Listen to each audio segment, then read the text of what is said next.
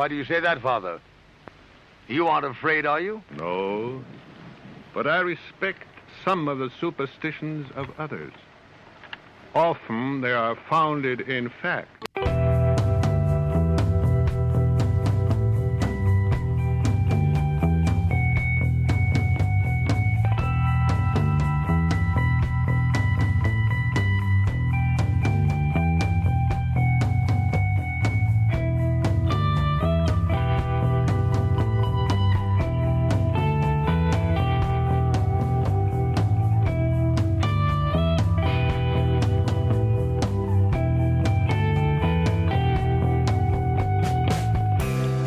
Broadcasting live from our Sanctum Sanctorum in Venice, California. This is the Sixth Sense Society.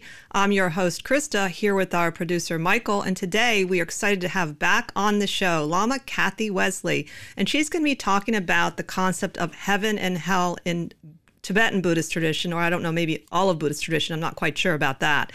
But before we get started, uh, and I also wanted to mention for you folks that don't know about Lama Kathy, she has been a student of Khenpo Karthar Rinpoche since 1977, and she participated in the first three year retreat led by Khenpo Karthar Rinpoche at Karme Ling Retreat Center in upstate New York, and thus earned the title of Retreat Lama.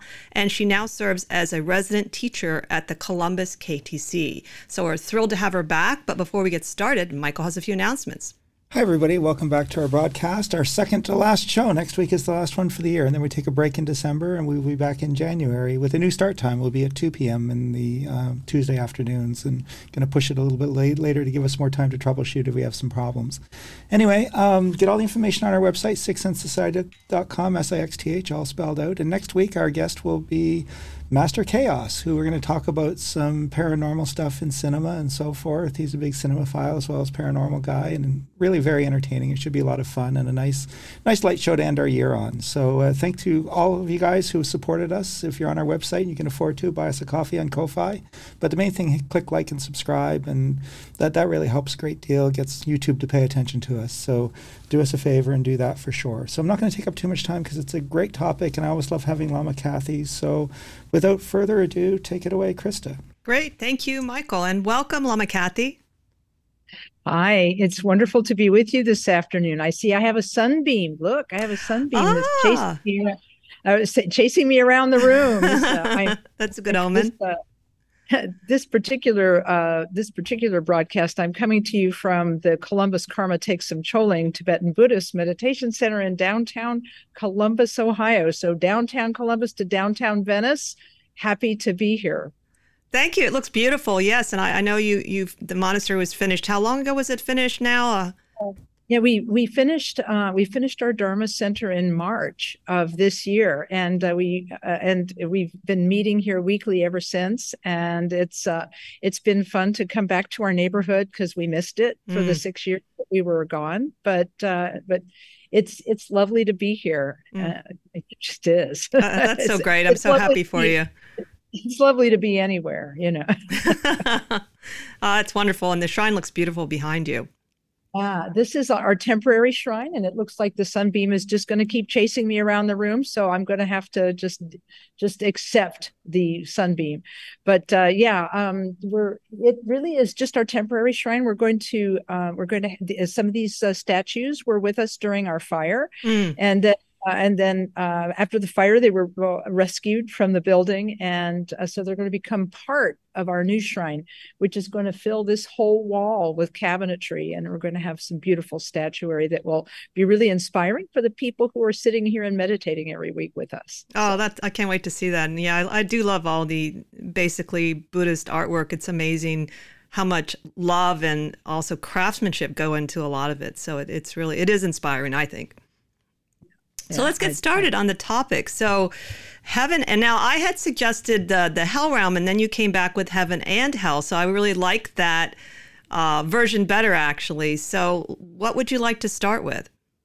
Well, you know, I think that um, I think that every single uh, faith tradition in humanity has some idea of of suffering and understanding of suffering. Uh, and uh, and that suffering is of many many kinds, and many of the suffering we have, many of the sufferings we experience, are uh, sadly of our own making. And so the Buddhist teaching uh, on what are called the uh, six realms of existence that that all beings uh, can be categorized in, um, these all of these six realms can exist in one human life or among humanity or cosmologically from the uh, uh, what they call the three worlds in Buddhism the world below the earth, the world on the earth, and the world above the earth. They call it the three worlds, which basically means all of the universe. And so all of these beings are of six different types and they and they actually correspond to what are called realms or or or universes. But what's really interesting about it is that these are actually both states of mind and physical locations.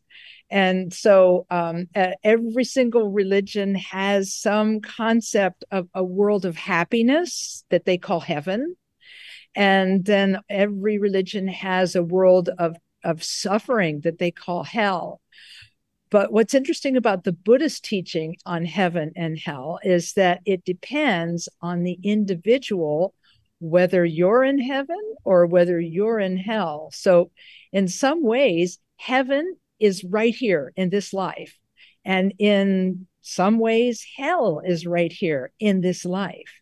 And so we can actually choose uh, from moment to moment which of the six realms we're inhabiting. So when we talked about the hungry ghost realm the last time, we talked about the the the um uh, the karmic experience of a person who's a hungry ghost that they are never satisfied that they always want more and more and more and that we can see this uh, in reflected in buddhist cosmology good buddhist mythology and that the uh, hungry ghost is depicted as having a very big stomach and a very tiny mouth and you know and, in this sort of iconography of suffering they uh, it's very obvious why they are suffering hunger and thirst because they have tiny little mouths and big stomachs. So the idea is that when we starve ourselves in some ways, then we're also leading to a situation where we're always in a, a position of, of poverty and need.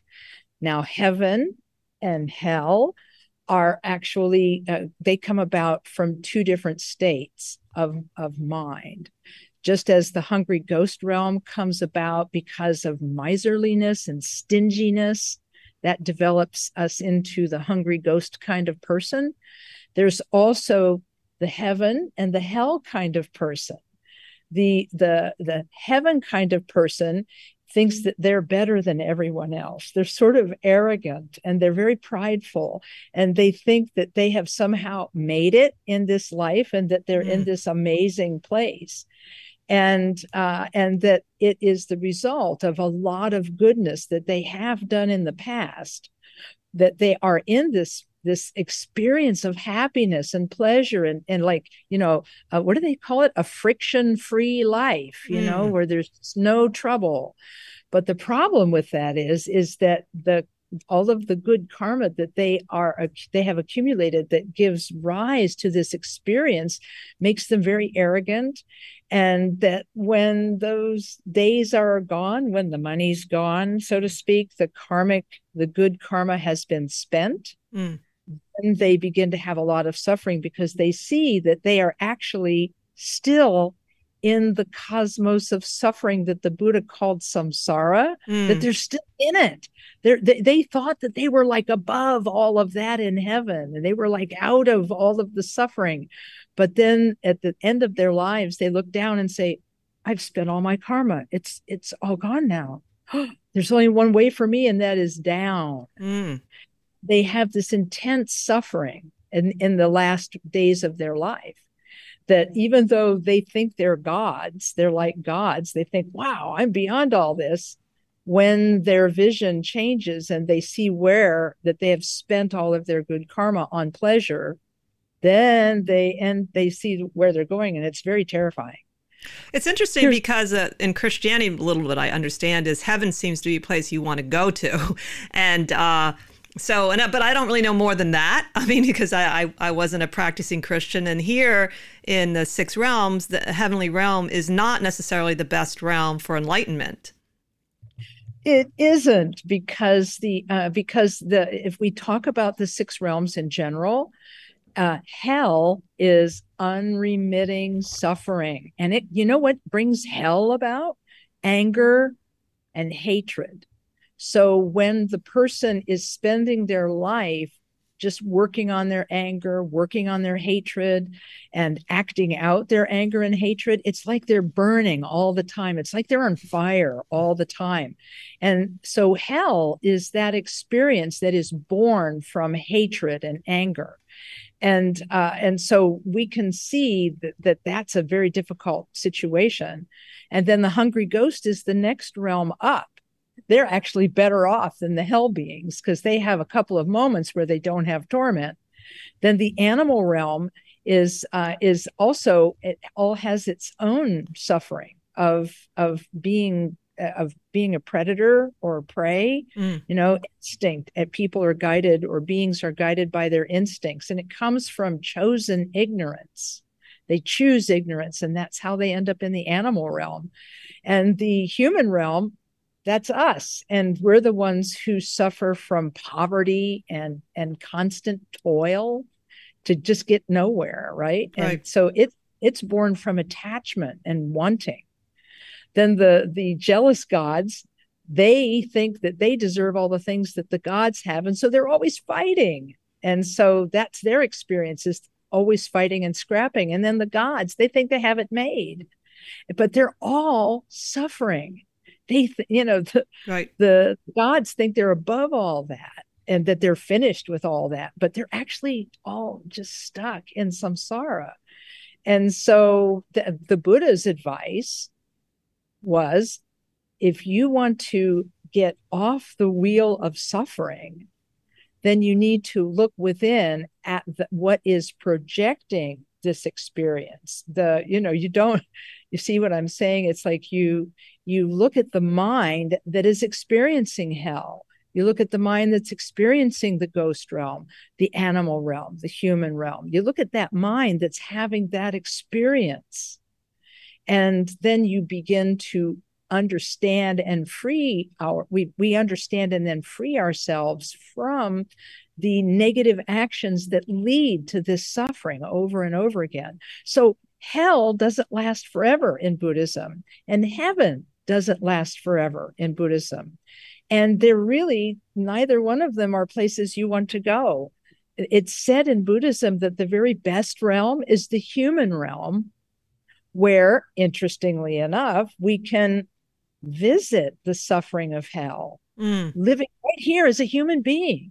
We can visit it. We've been that angry sometimes where we're like, absolutely. Fire. Absolutely. You know what? And I I I list I read uh Trungpa Rinpoche's um quick view about hell and transcending madness and I hadn't read it for years and one of the things that I found really striking that I think many people can relate to is he talks about this one upmanship being a form of aggression and how you can have this aggression with your friend and you can say well I'm better than this person because I'm smarter I'm more intelligent and I thought well who hasn't thought that who hasn't experienced it especially in uh, the day and age where you're supposed to market yourself and and become a brand, which I, I hate that word. I, I will not become a brand. I'm sorry, I just can't do it.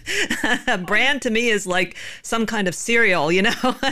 and so right. um, I read it and and it was that that what you were saying that experience and, and of, of how that builds up this aggression and how he talks about how it's suffocating and there's no spaciousness. And it's it, it really makes you realize a that we all have some moments of hell and some many moments of hell and also how to get out of hell.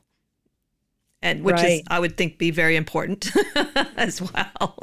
Okay i'm here. Oh, how can i get out of it i i get that. I hear that. And and see and i think that for those of us who are becoming increasingly self-aware we when we become self-aware we see what we do.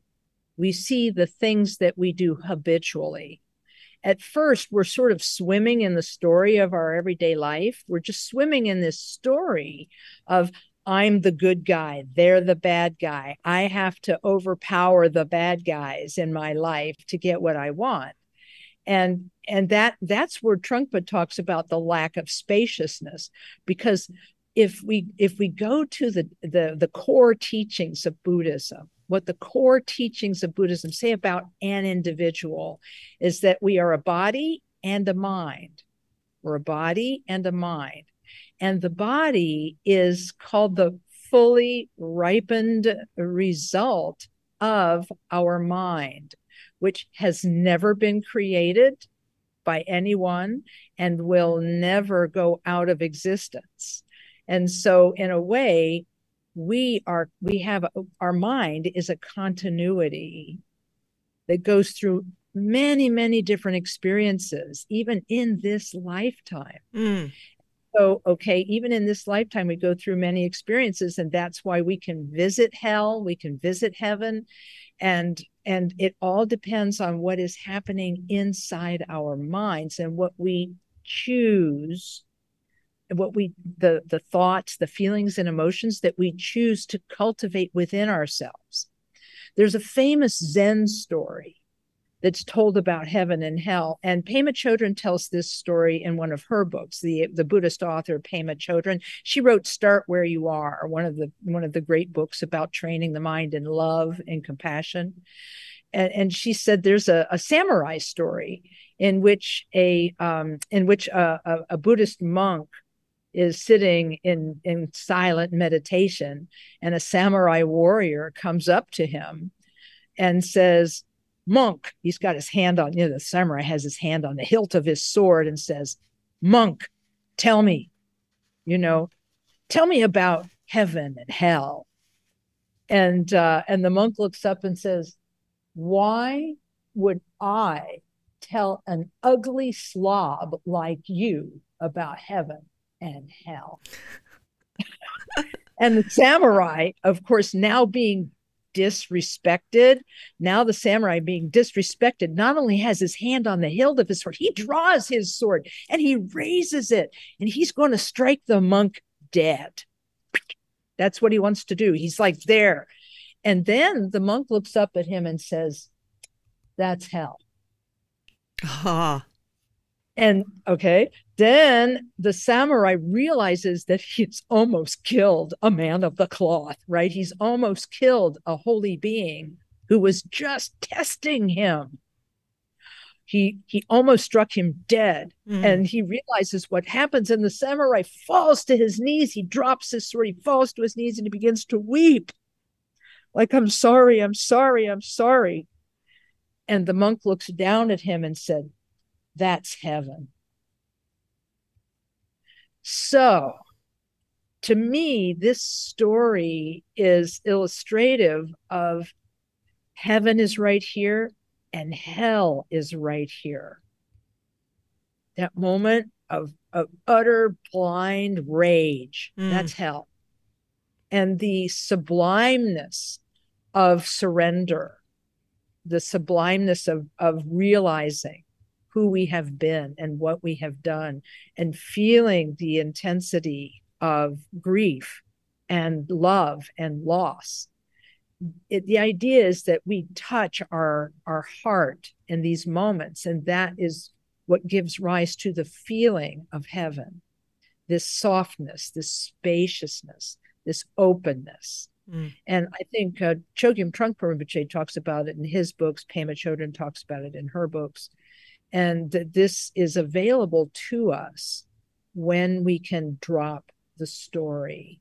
And this is where meditation comes in and why meditation is so important in buddhism. Because if we don't if we're not self-aware we dive into the story that of what we think is happening. The monk feeling disres i mean i'm sorry the mm-hmm. samurai feeling disrespected by the monk. And the blind rage he believed in the story that he did not want to be called that name. Mm. He did not want to see himself in that way. And he thought that by striking down the monk, he would strike down that which was the ugly individual inside him. Right. You know, so the the threat he saw as being external was really internal. You know what's sad is Michael and I we watch a lot of homicide shows and it's crazy what people murder over and it'll even be things like disrespect and it, it's really eye-opening and and tr- totally tragic. I don't know what I thought. I thought there would be more murders based on passion of something logical, but sometimes it's something completely trivial like that. And I mean, obviously, there's a background of a cycle in that person's mind who would murder someone over something so small. But it, it, it really can. You can see that illustration of the samurai in, in the world. I mean, it, it's not that that part isn't that hard to see, actually. Mm-hmm. And this is what I think is very concerning when we look at society as a whole, in that um, somebody was talking uh, about uh, the the uh, the level of modern discourse online and on television and and and so forth that it's like uh, I, they actually called it the angertainment industry. Ooh, that's accurate. The, okay, the angertainment industry the idea that by making people angry you get attention by saying something outrageous and being cruel with the with mm. the maximum dialing up the maximum cruelty being the what gets you more the most attention and so i think that if we realize where this is taking us then we really do i mean if we realize where this sort of angertainment industry where people make money mm outrage and anger it's like a drug. And i think that this is what produces so much hell in this world now and it always has is that some people find it useful to make other people angry so that they can control those other people. Right they could just be like the head demon in one neighborhood of hell. But okay i mean they're they're basically right. They're yeah. just like i'm going in, in, you know i am going to be the head demon in this little neighborhood of hell and i'm going to have power over all these people and when i when i push the button they will jump and that is so cool.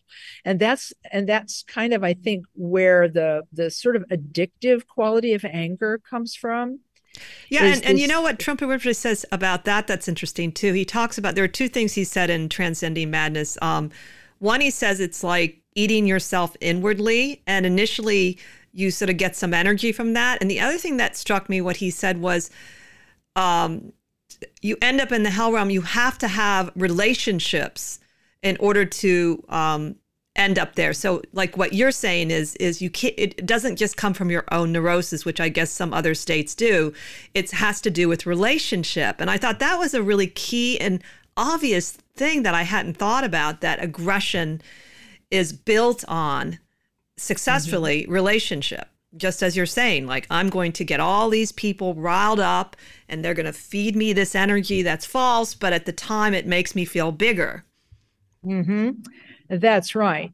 And I think and I think that as human beings, we are social beings. We are social beings. It's just the way it is. We're we're, you know, and that what happens is we enter into a relationship and what we end up seeing in other people is the things we see in ourselves. When we see something bad in another person, and we become judgmental to that other person, that actually, if we pay attention to what we are judging in the other person, we can actually see it as being our own, uh, our own uh, flaw or failing. Um, uh, my, I have a lot of friends, uh, as I've mentioned on previous uh, broadcasts. I I have a lot of friends in the twelve step recovery tradition, and they have a saying, and the saying is, "You can, if you can spot it, you got it." Mm. If you spot it, you got it. So if you if you're judging that other person saying, well, that other person needs to be more patient, or that other person needs to do this or needs to do that, the relationship actually can give us good information about ourselves mm. if we allow the relationship to give us that information. When we judge others, we're actually also judging ourselves.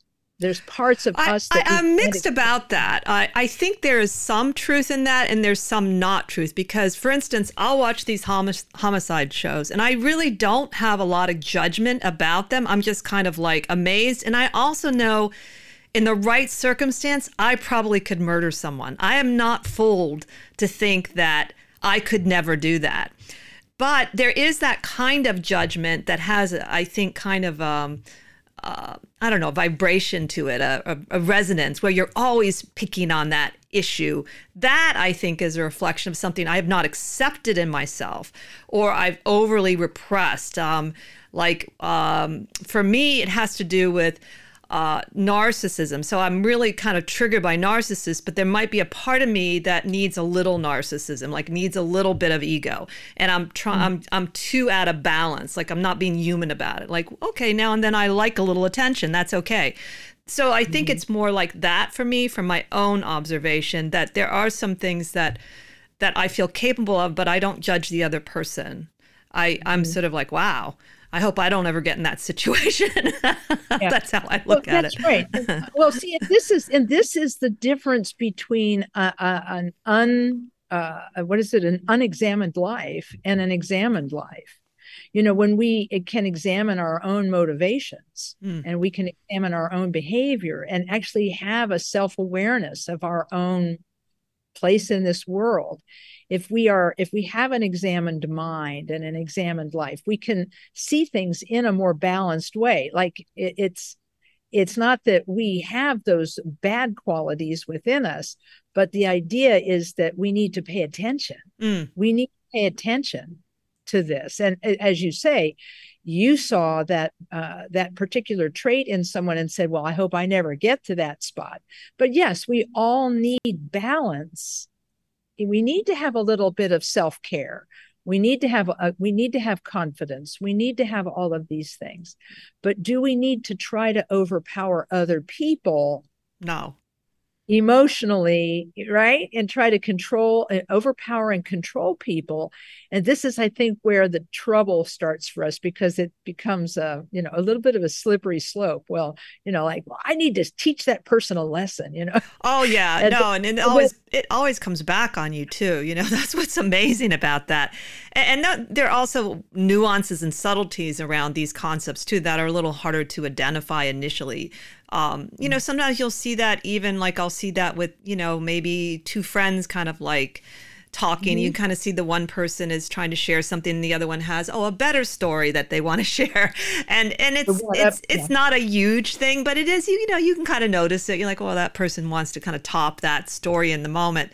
And uh, so i think like you said the examined life is really the key and that seems to be true of many many uh, spiritual paths really emphasize the examined life and and also being okay when we're not there yet like one of the things that made it easier for me is I'd say, you know what, I'm just not quite there yet. I'm okay with that. Like i am doing the best I can in this one particular problem I have, and I'm I've improved this much, but I know I have more to go. But I'm okay with that because that seems to also help, as if you sort of say it's okay to be where I'm at with that particular imperfection. Mm-hmm. And I think that this is really valuable. I'm I'm really glad you shared that idea because um, I remember uh, one of uh, one of my teachers, um, His Eminence Tai Situ Rinpoche. He he said, "I really need for all of you to think about this." He said, "Realize that you are always doing your best, and actually everybody else is always doing their best." And he said the reason for this is that any moment in time, we are the summary of everything that came before. And that that's we cannot be anywhere else than where we are right now. Mm-hmm. And that there will be days when that's great, but there will be days when it's really in the pits and we're just not we're not at our best but we are doing our best. See and that's the thing. If we can if we can have a sense of humor about ourselves and kind of chuckle a bit like oh there i go trying to run the world. You know uh, i've talked about this before that my husband and i have agreed that whenever we have a disagreement uh, that we would uh, kind of look at each other and say, you know, but you could be more like me if you just try. I told that story, uh, I think, a couple of episodes ago, because uh, because it was it was basically a story about one of my husband's coworkers who had an extremely high opinion high opinion of himself, and he used to, and he but he was really not a nice guy, and he would say, well, you know, everybody, you know, what's wrong with the people in this world? They could be more like me if they just try, which of course is comical because he didn't have that that kind of personality you'd want to emulate. but but the, but making that agreement that we will accept the fact that you know here I am trying to change you. It isn't that funny, and here I go trying to run the world. Isn't that funny? Mm-hmm. And and you know this idea of examining and being willing to look and to actually take one step back from our story you know the story like i'm a good person that person's obviously in the wrong and mm-hmm. and just because that's what leads to that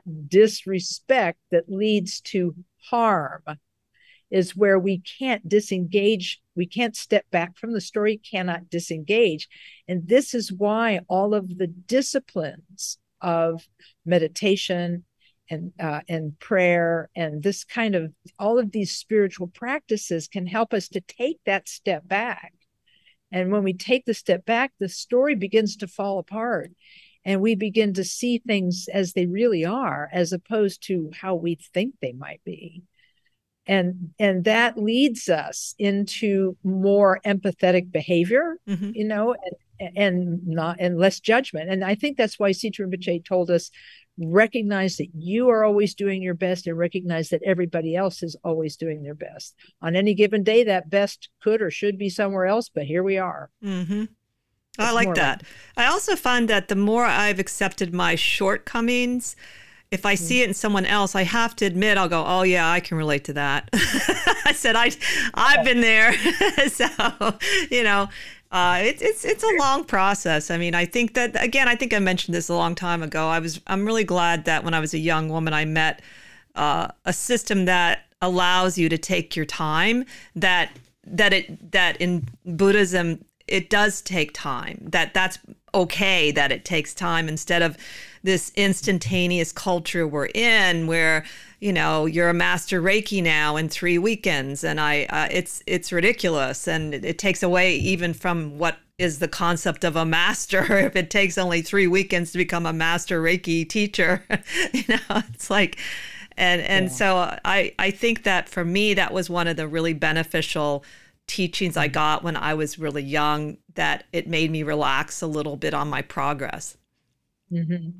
Oh, I think we need that because um uh, see and this and this brings us back to heaven and hell doesn't it because because the uh, because in some faith traditions the idea is that there is you know that there is a great separation you know of of beings in the after death state and that some of them are going into a, a pit of suffering forever and some of them are going to a reward forever whereas buddhism sees us more as being on a continuum and uh, and moving along that continuum mm. so that we is so that we're we actually do have the chance to improve every moment of every day which is why the examination of our moment to moment thoughts feelings and emotions is so important. And that self awareness is so important. And that's why meditation becomes so important because that allows us to build that spaciousness that Trungpa talks about. Because when you're when you're sitting in meditation and you're just doing one thing watching the breath come in watching the breath go out and just being with that technique and process then the thoughts rise and fall and you can see the thoughts rise and fall and see they're really nothing inside because you get like a big ugly thought while you're meditating and then it just disappears mm. in a moment. Yeah. And and that was heaven or that was hell and it's it's just disappeared out of out of out of view suddenly. And and so what we and so that begins to allow us to see the possibility that we could actually change where we are in a moment. We can change where we are instantaneously you know and and it's not going to be forever.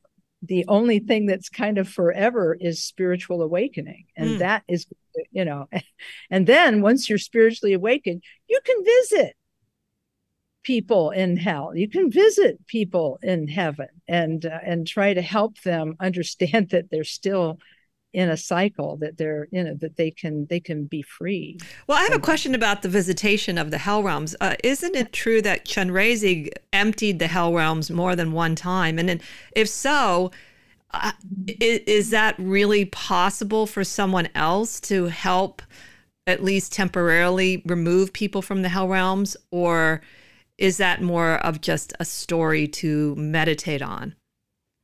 You know i i actually um i if we look at this life let's let's look at this life. And because i think this life offers us uh, offers us some uh, ideas about this. Um because uh, this life that we are living right now is like the big cosmological story in a small in a small space. So if you look at your own life there may have been a time in your life where you were feeling deep despair or deep sadness or deep pain. And someone maybe l- reached out to you and said here let me help you. And in that moment that that person helped you you feel relieved. Mm.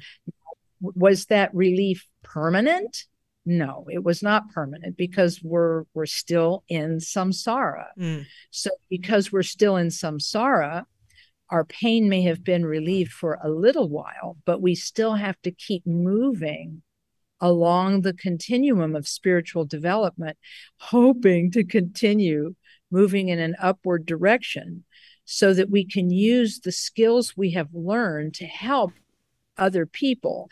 And so, yes, I do believe that it's possible for beings who are awakened to, to help and to reach out to people in, in lower states of existence mm. and help them at least for a little while to relieve their suffering and this is this is actually depicted in verse if you're if this this is kind of an interesting story um, I, I, I often compare it to uh, a story in the bible. But anyway um, there's um, uh, there's a chapter in the guide uh, there's a book called the way of the bodhisattva by shantideva uh, who he lived in the eighth century he was a buddhist scholar and monastic and he was asked to give a, a talk and he gave this masterful 10 chapter talk that lasted and lasted and lasted and in the final chapter he has like a vision not not like revelations bible vision you know of like the the horsemen of the apocalypse and all that stuff. It's not quite like that kind of vision. Mm-hmm. i'll call it a buddhist kind of vision. And in his in his work, he is trying to talk about the logical conclusion of a life that is spent in service to others, working on our own negativity, purifying our own negative mental afflictions, working on virtuous mind, and then what that person becomes capable of doing of doing after they reach Buddhahood or awakening. So he has this vision of hell. And in all these beings are in hell and they're talking to each other. And they say, Friends, friends, gather quickly here because look in the sky. And, uh, and so all these beings in hell are looking up. And Chenrezig appears to them, the bodhisattva of compassion that you're talking about, appears to them and they go running to him and then um, and they say you know uh, they also talk about vajrapani another one of the bodhisattvas appearing in hell and manjushri another one of the bodhisattvas appearing in hell. So these this triumvirate of bodhisattvas, uh, which who who symbolize the body, speech, and mind of the Buddha, but that's a whole nother mm. topic. But you know, these three bodhisattvas appearing in hell and relieving the suffering of beings in hell. Mm. So and so the idea to me that's just i cry when i when i read this because this is you know we start our our path of awakening with just the wish to benefit others Mm. maybe a little maybe may i benefit sentient beings who i see and interact with and may and so this little tiny wish to be a better person this little tiny wish to have goodness in our life that we then nurture and grow and develop and nurture and grow and develop then it can flower as awakening buddhahood and liberation from this wheel of suffering so that we can actually go and touch those beings in hell and lift them up even if it's just for a little while Mhm. i think it's totally worth doing totally worth doing It, it's a challenge in the real sense. I think we talked about this on one of the shows. We talked about violence in society and um, anger is is an interesting one for me because I I had repressed it when I was young a lot. I didn't even think I felt anger until I finally got in touch with it and then it was sort of like I would have these moments where it was like inappropriate like how I would I would express it. So I've off and on I've worked with anger and I certainly have not perfected it, but I have come to some points where I can handle other people's anger without a re- uh, reacting because of my own dealing with it. And it's always interesting to me what happens. Um, if, if you don't react back to people and i mean even inwardly and, and i don't always do that but there are times i've been able to say oh let me just see what's going on here. And it's only because i've been studying it and i even even had boyfriends we try different things in arguments like try different techniques and does this work or not? It's like an experiment you know? So um i i don't know what my whole point is but in it, i know that anger when people are like like let's take a look at like Trump. You know, he's always in anger. And you know, it's hard to have any feelings at all of wanting to help him even in meditation because he he comes across so rude and so cruel and and it's totally understandable that maybe it's easier to work with people that are are initially just suffering the consequences of poverty and not the angry people because there's not as much you know of that fieriness that anger has which is is frightening understandably because it, it can sometimes lead to terrible things but not always sometimes it's just you know a bluff mm-hmm. so I think the Yeah. teachings on anger and, and wanting to feel compassionate towards some of these people, I can see where it can be challenging to even want to pray for them, let alone help mm-hmm. them. Oh yes, I've encountered uh, many times in my life uh, as a as a teacher of Buddhism. I've encountered people at public talks who say to me, "I will pray for anyone, but I won't pray for fill in the blank. You know, whoever is their least favorite person, I will never pray for that person. I will never, you know, do this." And I think that it's because um, part of us feels that um, that where part of us feels that there is an injustice being perpetrated by some people. Mhm. that some people are perpetrating injustice and because they're perpetrating injustice they themselves are not deserving of of goodness. And i think that this happens. And again i think that um, when we allow ourselves to uh, nurse angry feelings toward any person, uh, wishing them ill and and so on. That it again, we're it's like we're drinking poison but expecting them to die. Mm, And that's that's another uh, phrase that was borrowed, or another slogan borrowed from the twelve step tradition, is that holding a grudge against someone is like drinking poison yourself and then expecting them to die right. because they're that your anger doesn't change them No. okay but your anger does change you Mhm. and this is where and a lot of scientific studies has been done on the effect of cortisol the the anger hormone that it gets released in the body when we are nurturing feelings of anger and that's what's so damaging this this uh, this injection if you will of cortisol it, it brings on diabetes it brings on uh, you know all kinds of terrible diseases and problems. And and and yet we we hold on to the idea that if we show even an ounce of compassion toward a person who is perpetrating injustice that that that is somehow allowing them to have a free pass. Mm. and i think that that's where the mistake is being made we have to see the person who is doing wrong as already being in hell. They're right. actually already there. They're actually already there. They're already in hell. So the idea is that we can maybe we can't feel compassion for them but we can ask for whatever being we believe in to have compassion for them and to bless them. Because if we do that then we're not actively hating them for every moment that we're asking for some great being to bless that person and to help change their mind and make them a better person, it may or may not work, but at least we're working on who that person is to us.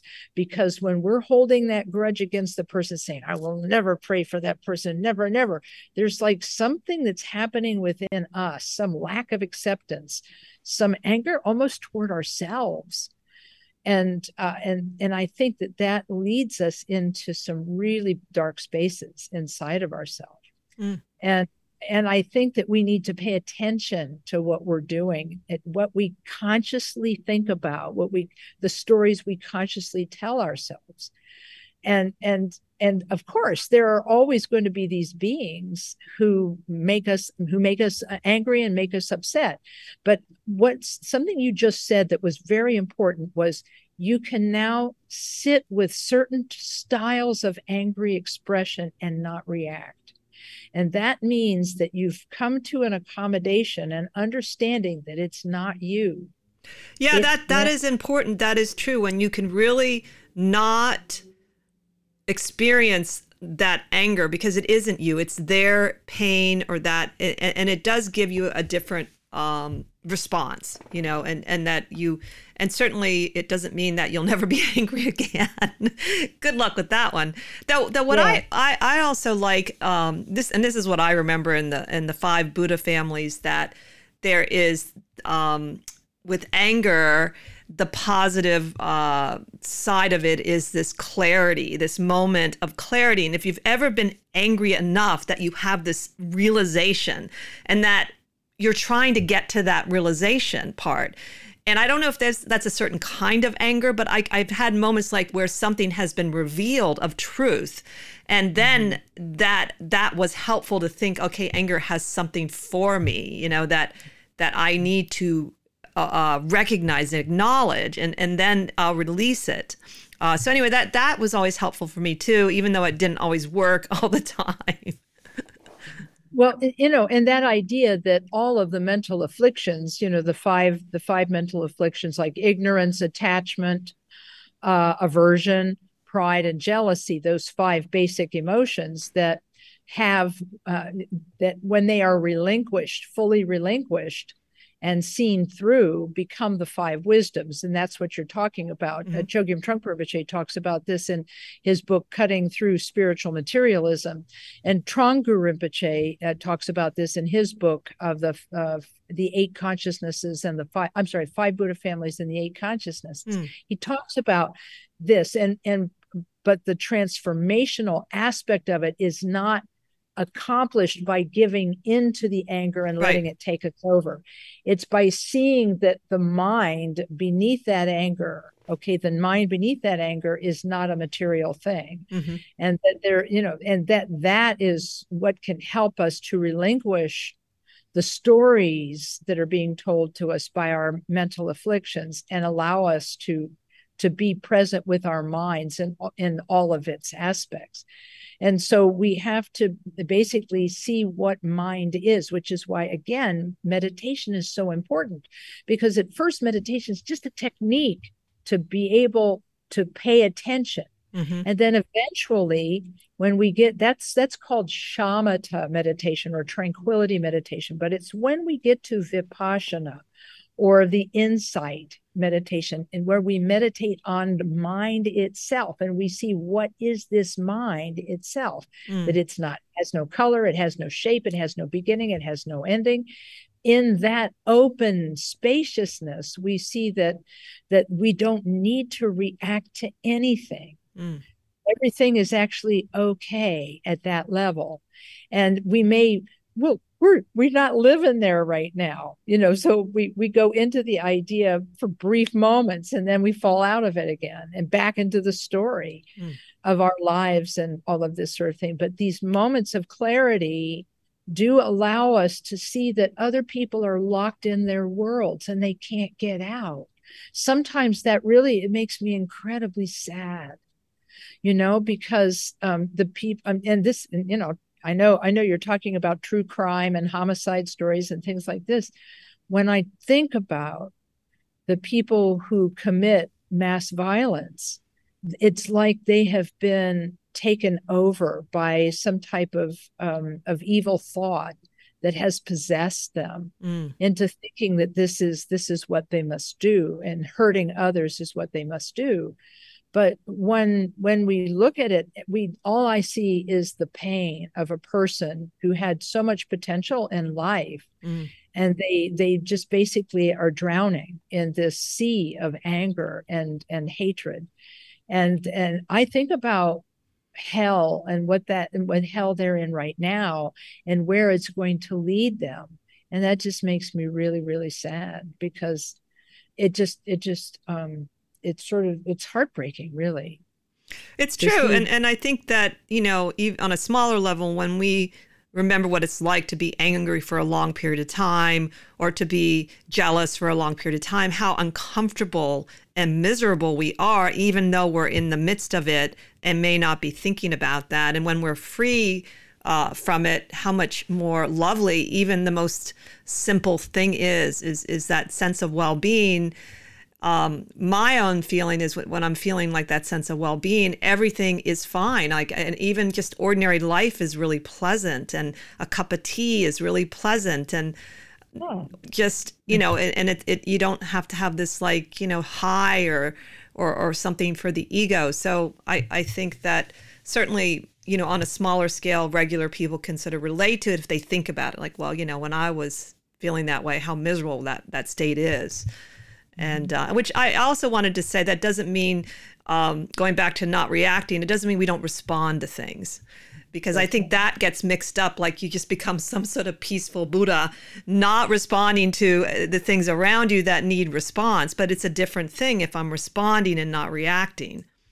Mm-hmm. Yeah, because there is there is the gift of presence you know there is the gift of just silent witness and presence with someone in the midst of pain and suffering um, I've talked to grieving families who've lost loved ones, and and and uh, you know, and it's really hard oneself not to uh, have have that key into our own feelings of grief and loss for the things that happened in our lives, and uh, but by the same token.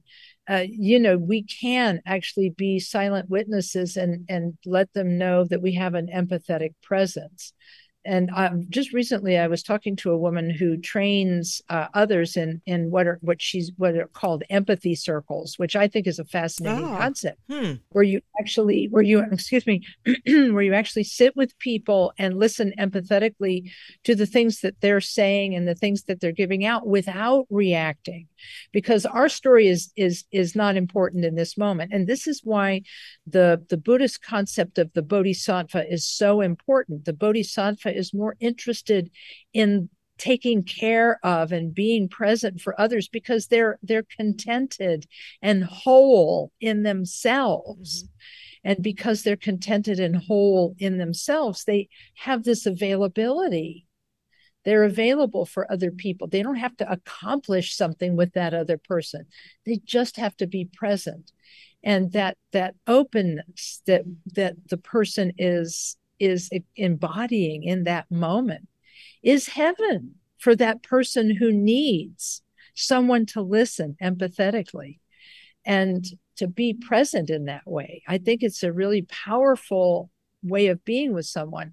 And even just to accept somebody else's anger and just and just respond from a place of sincerity i i was talking to a person the other day who was quite upset about something very angry about an injustice that had happened and i and and i had to i had to not feed their story so that they would you know that mm. they could so mm-hmm. they could get a moment of relief from the story.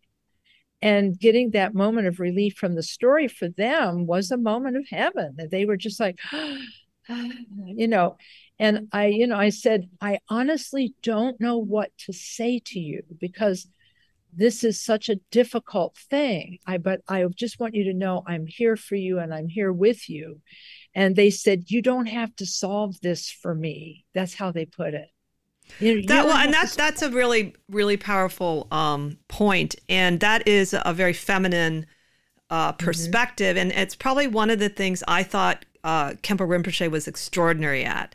Uh, I would just walk into an interview with him and literally burst into tears, and there's not a lot of people I am like that with. My mother was about the only other person I would ever do that, and it was it was he, his presence. It it was there was just something about when he was with you. And on top of it, he didn't even, at least when I went to the interviews, he always had a translator.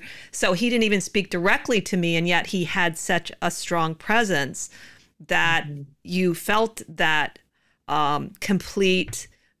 I don't know what it was. It's hard to describe, you know, just that that he was fully there, embodied with you in the moment, and no matter what was going on with you, I, I never felt judged by him. I did get a few lectures, but they were good. They were good. I mean, they were not. I didn't feel like you know put down. I don't want to put it like that, but but that presence. You're right. There is something really um, powerful, and and maybe it's not emphasized en- enough in our culture.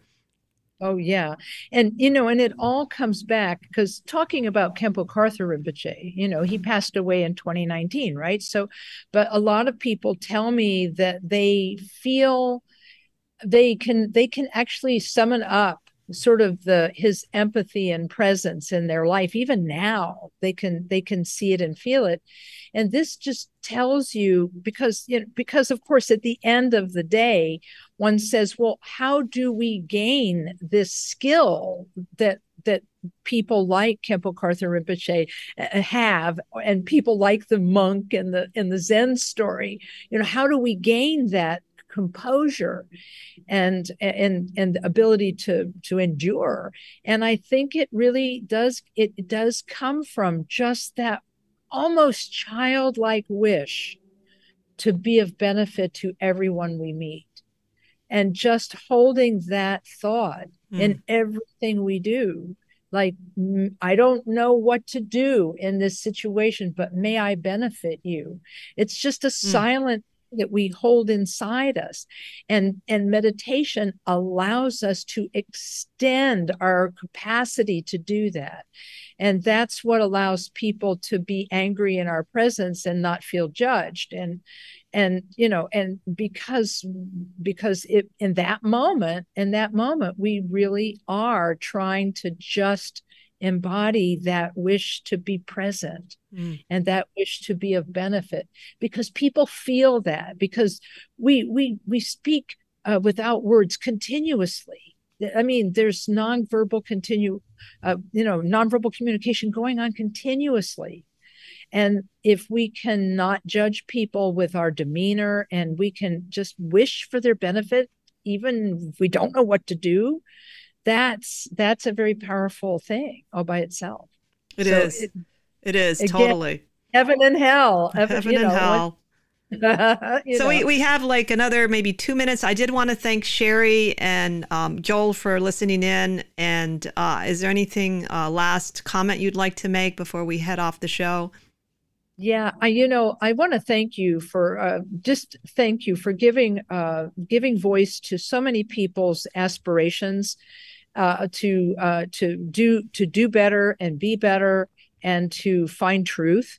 I think that's very important, and I think that uh, so I appreciate what you're doing, and I also appreciate the idea that we as individuals can make a difference in the lives of others. And I think that even if we don't know how to resolve our own heaven and hell here, what we can do is make the aspiration to be able to uh, do be that being in the future who uplifts one person who's feeling low if we can just reach into that suffering for a moment be where that person is and help lift them up that's a powerful thing thank you thank you so much for your support we love having you here And thank you all for listening in. Join us next time as we continue to explore the esoteric and the obscure together. Have a wonderful uh, holiday period you